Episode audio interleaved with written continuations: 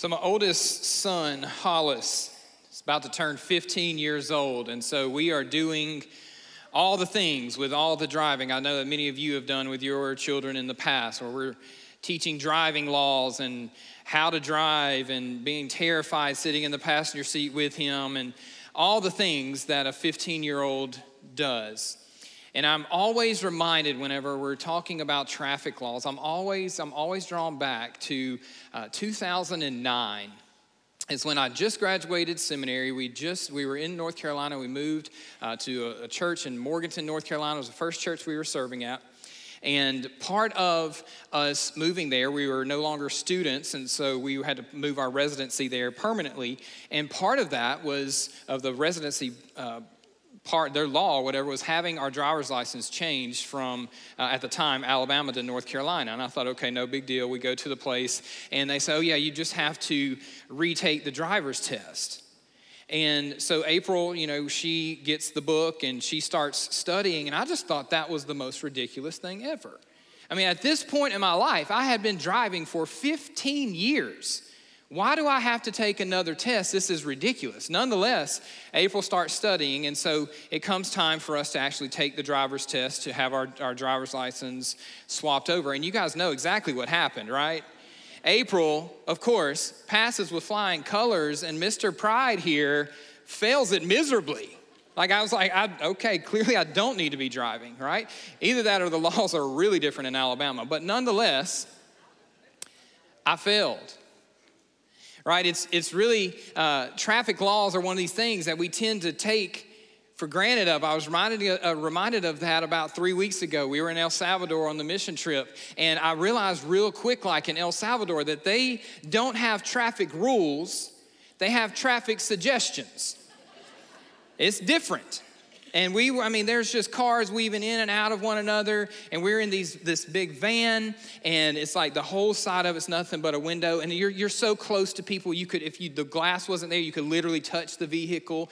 And there's lots of fender benders, lots of horn honking, and but my favorite, my favorite was we were driving up these mountains, and I'm looking out this window, not at a very sturdy, secure guardrail Oh, no, no, no. I'm looking out that window at my death. Because here's the thing if this dude doesn't keep this van right here, there's nothing to catch us. We are going to tumble to the ground. And it reminded me once again that although I never really pay attention to things like guardrails on the side of the road here, I sure am thankful for them. I'm thankful for rules that are designed to keep me safe. And this morning, I, I, want us to take that principle and apply it to God's commandments. You see, when God gives us a rule, when He tells us not to do something, He's not trying to hurt us, He's trying to help us, He's trying to keep us safe. And as, as mentioned earlier, we're going to look at the seventh commandment listed in Deuteronomy 5, which just simply says this morning, You shall not commit adultery. Nothing destroys a family faster than adultery. Now, I will be the first to tell you that I personally don't believe that the church, not, not Hillcrest, but the capital C church, has traditionally done a great job at talking about healthy biblical sex. I don't know that we've done a great job of that in the past. But, friends, make no mistake, God is not a killjoy. He's the one who invented sex, and He desires for us to enjoy it as He designed it. But like everything else that God made, there, there's a balance to be applied to what God has given us. All gifts have limitations on them. For instance, God gave us the gift of water. You can't survive without it. But too much water causes you to drown. Or God gave us the gift of fire for warmth and, and for other purposes, but that same fire can burn and destroy. So it is with the gift of sex. Properly controlled and expressed within marriage, it's a great gift given for our enjoyment and our fulfillment.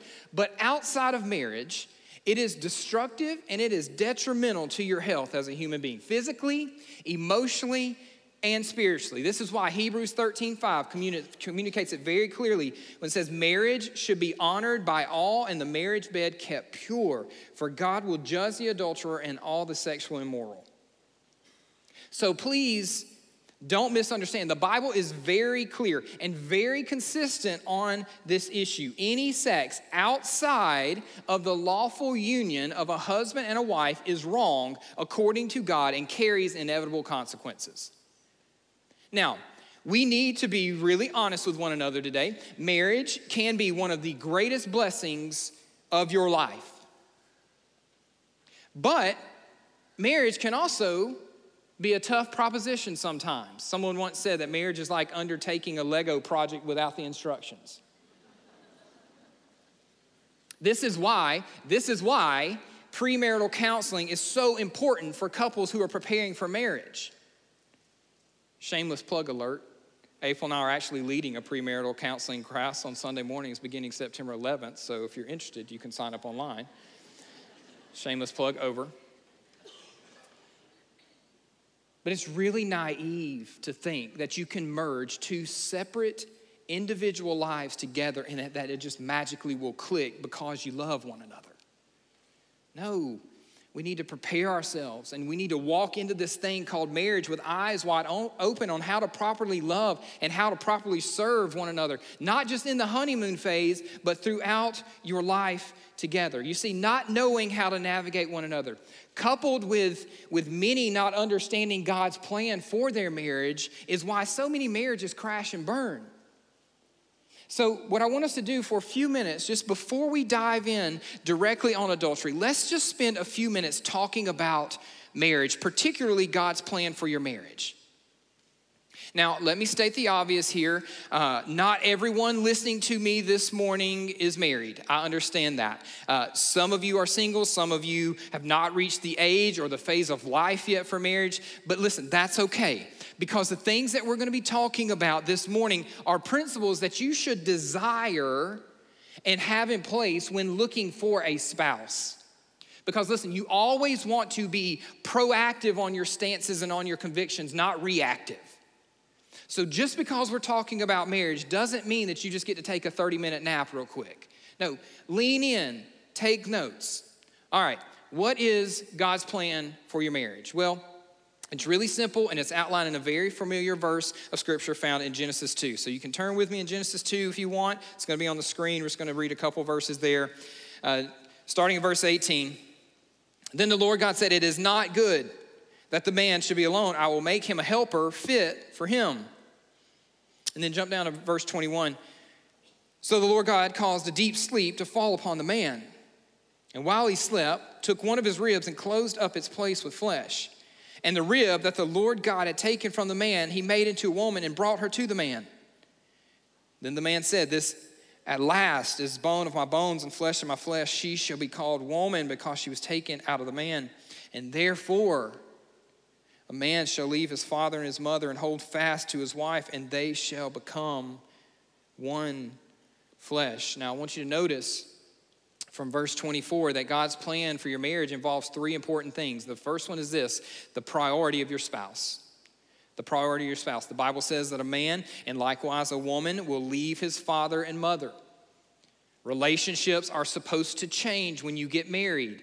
You are to leave your father and your mother. In other words, you leave their charge and you come un- out from under their God giving authority over you. That's the symbolism of a, of a bride being given away publicly in a wedding ceremony. It symbolizes the leaving of the child.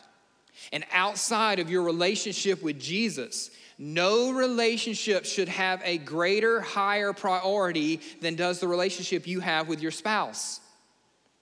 Listen, not even the relationship with your children. My sons, they know that I love them with my whole heart. I consistently tell them and I show them that truth. But they also know that they are show that they are that they are holding a forever secure spot at number 2. because number one's reserved for, for mama. Number one's reserved for her. You know, they're to bail out on us in a few years, but that's my ride or die. She's number one, right? Another thing Genesis 24 uh, shows us regarding God's plan for marriage is it's a permanent relationship. So you make your spouse a priority, but also it's a permanent relationship. We see this when it says that you should be united to his wife, or your version may say, hold fast to his wife. So there is to be a leaving and a cleaving. The Hebrew word here gives the idea of joining or gluing two things together. It's a bond that's not to be broken. Jesus himself affirmed this in the 10th chapter of, of Mark's gospel when in response to a question on divorce, he quotes Genesis 2:24 and then adds his own commentary when he says, "What therefore God has joined together, let not man separate." You see, God intends for marriage to be a permanent affair, not as long as you both shall love, but as long as you both shall live. That is why, with couples that we counsel, we tell them that the word divorce should never come out of their mouth when referencing their own marriage. And make no mistake, marriage is hard work, and all marriages have problems. There's not a marriage in this room that doesn't have problems, but you got to get rid of the idea that divorce is a possibility. And why is that? It's because God's plan for your marriage is for it to be permanent. And if divorce is an option, then you don't view that relationship as permanent. So God's plan for your marriage involves the priority of your spouse, it involves a permanent relationship, and finally, it involves a powerful unity. The closing portion of Genesis 2:24 says, "And they will become one flesh." Jesus again echoes this truth in Mark 10, where he says, "So they are no longer two, but one flesh."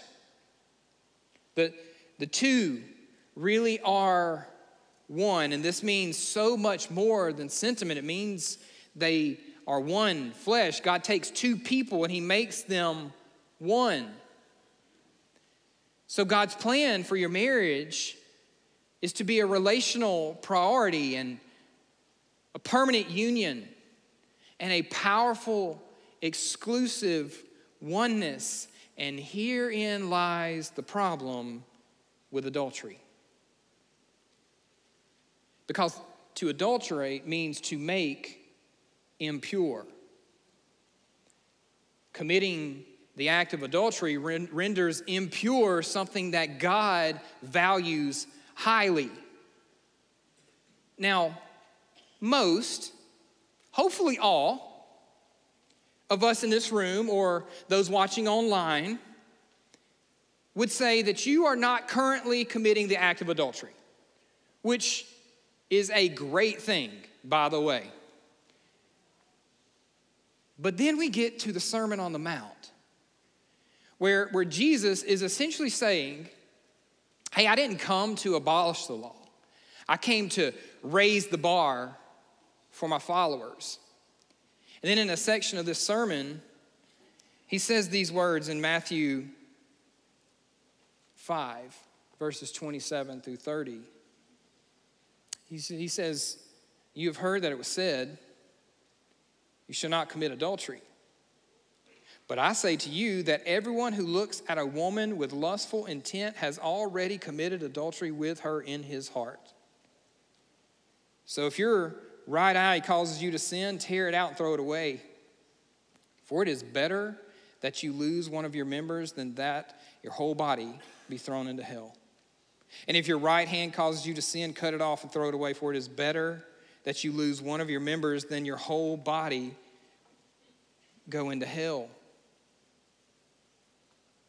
Yikes. Okay, so suddenly this went from something that hopefully nobody is struggling with to something that probably everyone here has struggles with at some point. You see, even if a man or woman simply indulges in lustful thoughts, then he or she is committing adultery. Even if no extramarital physical contact ever takes place. And this explanation by Jesus, it, it, uh, it avoids all of the nuances like, well, how far is too far? with someone that's not your spouse. And it avoids the need to define what sex really is because lust, not sex, is the threshold of adultery. You see, Jesus is once again teaching us that there is a deeper obedience to be sought, one that surpasses simply not sleeping with someone we are not married to. He goes straight to the root of the problem and he calls it, says it's lust. And as a result, this seventh commandment speaks to more than just those of us who are married. It speaks to all of us who are tempted to lust. You see, lust saturates our media. It, it, sells us this bent version of, of human flourishing that is based on corrupting the good gifts of sex and sexuality. So, so, how do we protect ourselves living in a world that places sex, that places lust, that, that places impurities before us constantly when we know it's destroying homes and families every single day? What do we do? Well, that's the fourth point we're going to talk about this morning. We must put up guardrails.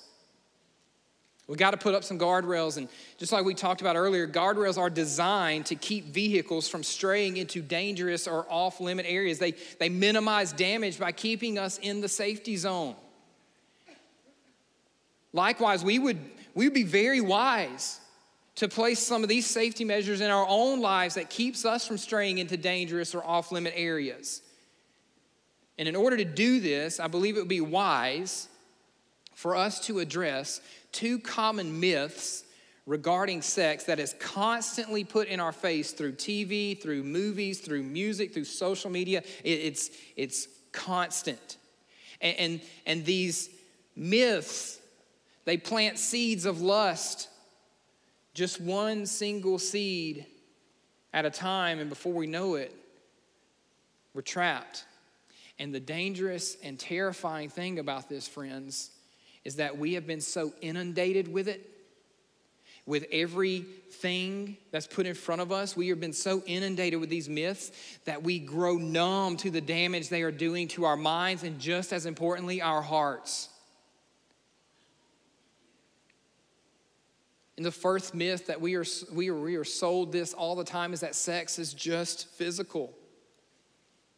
This is a, a just a biological urge like any other urge. In other words, sex is kind of like food. If you get hungry, you eat. People think, well, what's the big deal if we just have a little fun? I mean, what, what's wrong with just a little bit of flirting? What's the harm in that? But see, here's the thing most everybody, even though they may go along with this myth, deep down they know it's not true. They know it's not truth. I mean, just, just ask yourself why is it? Why is it that many people's greatest regrets in life are sexual? Why is that? If, if sex is just physical, then why is it when a child is sexually abused, when they are adult and they finally connect the dots, it's so difficult to shake off? It's not, it's not just an authority figure letting them down. No, it's deeper than that. If, if sex is just physical, why is adultery so hard to get over? If, if sex is just physical, why is rape so much more psychologically damaging than any other physical violence? If, if sex is just physical, none of those things will be true. But here's the thing we know that sex is not just physical. Because sex, which is supposed to be the ultimate expression of the marriage relationship, is not just a physical act, it's a soul act. 1 Corinthians 6. Paul takes this deep soul dimension of sex and he expands on it. Now, it's, it's, it's cool to read this now because Paul wrote this letter some 2,000 years ago, but it's like he's talking to the people today. And, and just for context, when, when Paul's writing this, he's writing it to the, the Corinth, where the church uh, that Paul's writing to was located. And this was a highly sexualized society. The most, listen to this, the most famous temple was to the goddess Aphrodite, who was the sex goddess, and you worshiped her by having sex with her prostitutes. Many people in Corinth viewed sex like it's viewed today, as, as simply the fulfillment of some biological urge. And in verse 13 of chapter 6, uh, Paul says this the body is not meant for sexual immorality, but for the Lord, and the Lord for the body. Our bodies, he says, are, are so much more than mere biological machines. Like, like Jesus pointed out in Matthew 19, our bodies are vehicles for our souls. Our souls were created in the image of God, souls created to know God and to know others like God knows them. So herein lies one of the major issues of lust. It's an act of contempt. It reduces someone to a source of sexual gratification and nothing more. We don't see the other person as someone made in the image of God. We see them as something to devour.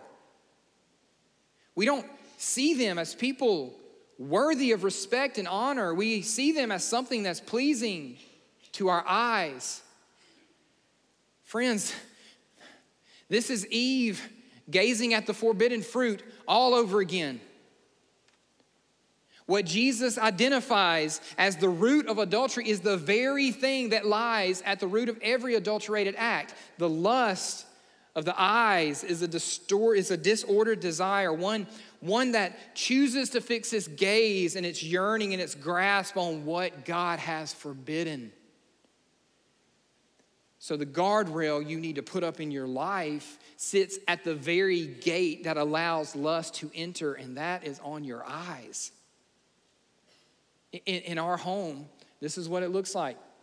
And we don't have it all figured out, but this is a rule that we have. We don't watch rated R movies. That's just not, that's just a thing we don't do. And, and a lot of times we really don't watch too many that are PG 13. And if there's something sexual in nature, we turn it off. Our boys know it. A matter of fact, it's got to the point now, if they see it, they'll cut it off before we do. And that, that's, that's just a guardrail I've put in place for myself as a father.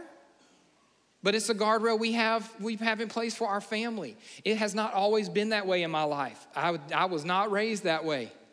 But that is a guardrail we have for our family. Another guardrail that I personally utilize, utilize is on social media.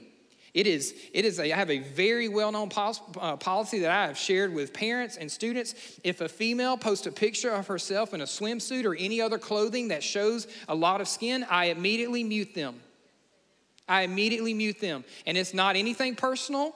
I, I, it, I'm just not going to do that. And why is that? Well, first, I respect them as a female. First of all, I respect them as someone's daughter. I respect them as some man's future spouse. I respect them as someone made in the image of God. But more importantly, I respect my bride. And she needs to know with full confidence that my eyes are fixated on Jesus and her. That's it. She owns every single password on every single device I own. I'm currently reading a book entitled uh, the, Pre- the, the Pastor and the Presidents. And it's, it's taking a look at the life of Billy Graham and his involvement with, with presidents throughout his life. And on more than one occasion, it mentions his policy on never being alone with a woman outside of his wife. There's no, no dinners, there's no unsupervised meetings, there's, there's nothing. And, and why did he do that? Because he had a guardrail up to protect himself and to protect his marriage. See, friends, sex is not just physical. But there's another myth that we're sold that's just as dangerous and it's that sex can be casual. If sex is just physical, then it can be casual. It's not that serious. Continue on with Paul's teaching in 1 Corinthians 6, though. Listen to his response to this in verse 16. He says, And do you not know that he, he who is joined to a prostitute becomes one body with her? For it is written, the two will become one flesh. When, when you, when you have sex, you become one body with the person you have sex with, and it's impossible to have sex and this not happen on some level. Notice that Paul's illustration for this immorality is sex with a prostitute, which is the cheapest kind of sex imaginable. It's with a stranger. It, it involves no commitment. You'll likely never see each other ever again, which then leads Paul to say this in verse 18 flee from sexual immorality. Every other sin a person commits is outside the body, but the sexual, immoral person sins against his own body. You see, other sins primarily hurt others, but Paul says sexual sins destroy you from the inside. And knowing this, that we, that we live in a culture that sells us the myth of sex just being casual, and recognizing that sexual immorality eats away on us from the inside then we have to address the oftentimes silent marriage killer pornography. Did you know that porn traffic on the internet every day is more than the traffic of Amazon, Netflix, and Twitter combined? Do you know that the porn industry in our country takes in more money than Major League Baseball, the NBA, and the NFL combined? Over 30% of internet traffic is pornography. The word sex is the number one word searched for on the internet. And like other forms of sexual immorality, pornography trains your mind to start looking at the opposite sex as a commodity. They aren't someone made in the image of God. And when you gaze at pornography, you are looking at an image of a man or a woman whose body you just want to use. And as a result, it trains your mind to see the opposite sex in a certain way with no recognition that they have a soul and then your mind starts to see the real women and the real men in your life as objects. You say, no, no, no, no, no, I can keep it separate. That's where you're wrong because it rewires your brain. You know, they said, they say in the lead up to World War II, that the way that many Germans got comfortable with committing the worst atrocities against Jews was by hearing them talked about for years as subhuman. And so they, beca- they, they became okay with the pain and the suffering of the Jews. They, they weren't monsters, at, at least not at first. They just started thinking of the Jews in a certain way. You know, we see this played out in, this, in uh, 2 Samuel when the author tells a story about David and Bathsheba he sets up an interesting contrast. Whenever, whenever he talks about her, whenever the author talks about Bathsheba, he talks about her as someone's wife, as someone's daughter, as someone's mother. He's doing that to help us identify Bathsheba as a person with relationships, a person who is loved by many for reasons apart from her physical beauty. But that's not how David saw her. He saw her as an object of his desire. And that led to one of the worst kinds of sin by David because porn rewires your brain to think of sex as just the satisfaction of an urge. And when you train, listen, when you train your mind that way, later when you get married, your ability to engage in sex like God designed it as a fusion of souls offering themselves to each other in self giving love, it is significantly diminished. Andy Stanley says that every time you look at porn, you rewire your soul to believe three things a real body isn't good enough, only one body isn't good enough, and your spouse's body isn't good enough. You see, many people believe that they can just keep pornography tucked away in a little corner of your life and you can put it away whenever you get married or whenever you feel like it. But that's not how our brain, not to mention your soul, works. That's like saying, hey, I have a fire in my house, but it's just over here in the closets. It's not a big deal. And listen, if you're here this morning and you and you have a problem in this area, you need a guardrail. One, one guardrail we use here at the church, it's, it's a company, you probably heard of it, it's called Covenant Eyes. It, it is, And, and basically, it will cost you $17 a month. And essentially, it provides a filter on your web browser. And in any time something questionable is, is visited, it sends a report to someone that you have authorized to hold you accountable. $17 a month to save your marriage, that's a good deal. But this also leads to another guardrail like you need biblical community. Like you need to be surrounding yourself with men and women who love you, who will fight alongside of you as you fight alongside of them. Because listen to me, nobody in this room is perfect. Every single one of us has struggles, every one of us. But let me tell you something. Hear this clearly. Isolation will always lead to your defeat. Every time. The mindset of I can handle it on my own, I'm the only one who struggles with this, I don't want to be embarrassed, Satan's won the battle. Got you by yourself.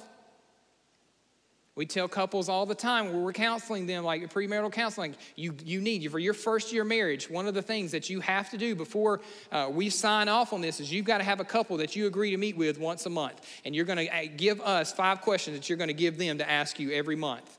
Why is that? Because the same principle is true in marriage. If he can pull your marriage off and just silo you over here and say, Y'all are the only couple that's got this mess going on, he's won. You're defeated. And listen, I am fully aware that this has not been the easiest message to hear this morning.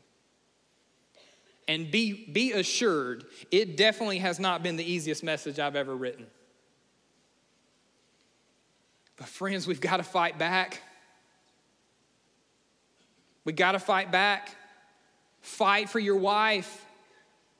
Fight for your husband. Fight for your children. Don't roll over and just think, this is how I am. Satan's real tricky.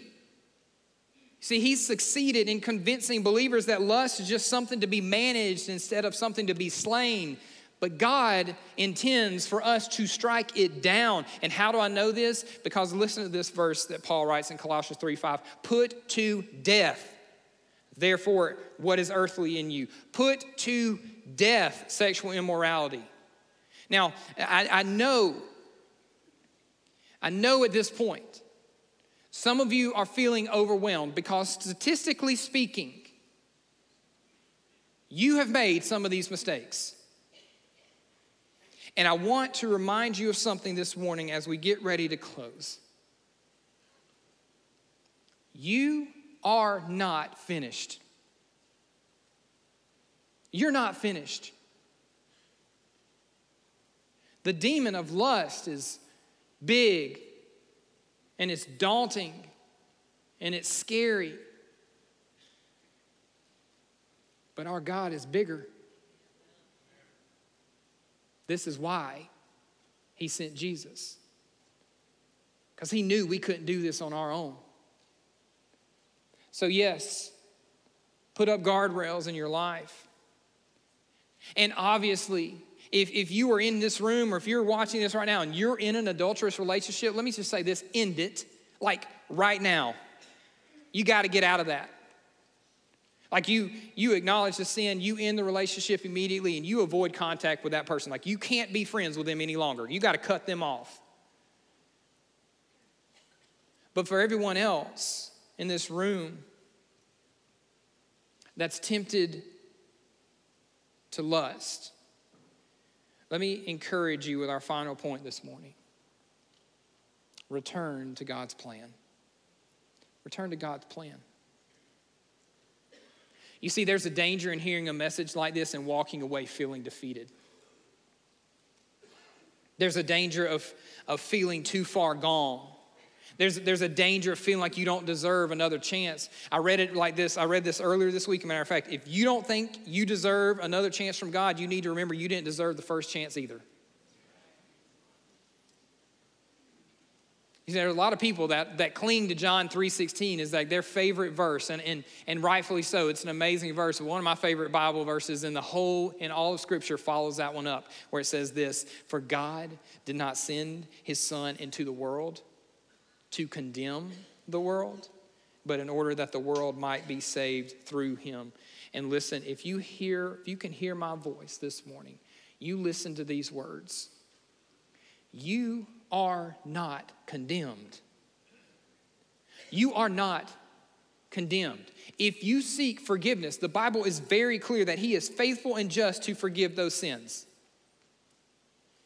I love the picture Isaiah 61:10 gives us. It says, "I will greatly rejoice in the Lord. My soul shall exult in my God, for he has clothed me with the garments of salvation. He's covered me with the robes of righteousness as a bridegroom decks himself like a priest with a beautiful headdress, and as a bride adorns herself with her jewels."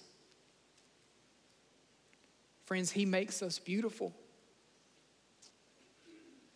Even comparing us to a bride on her wedding day.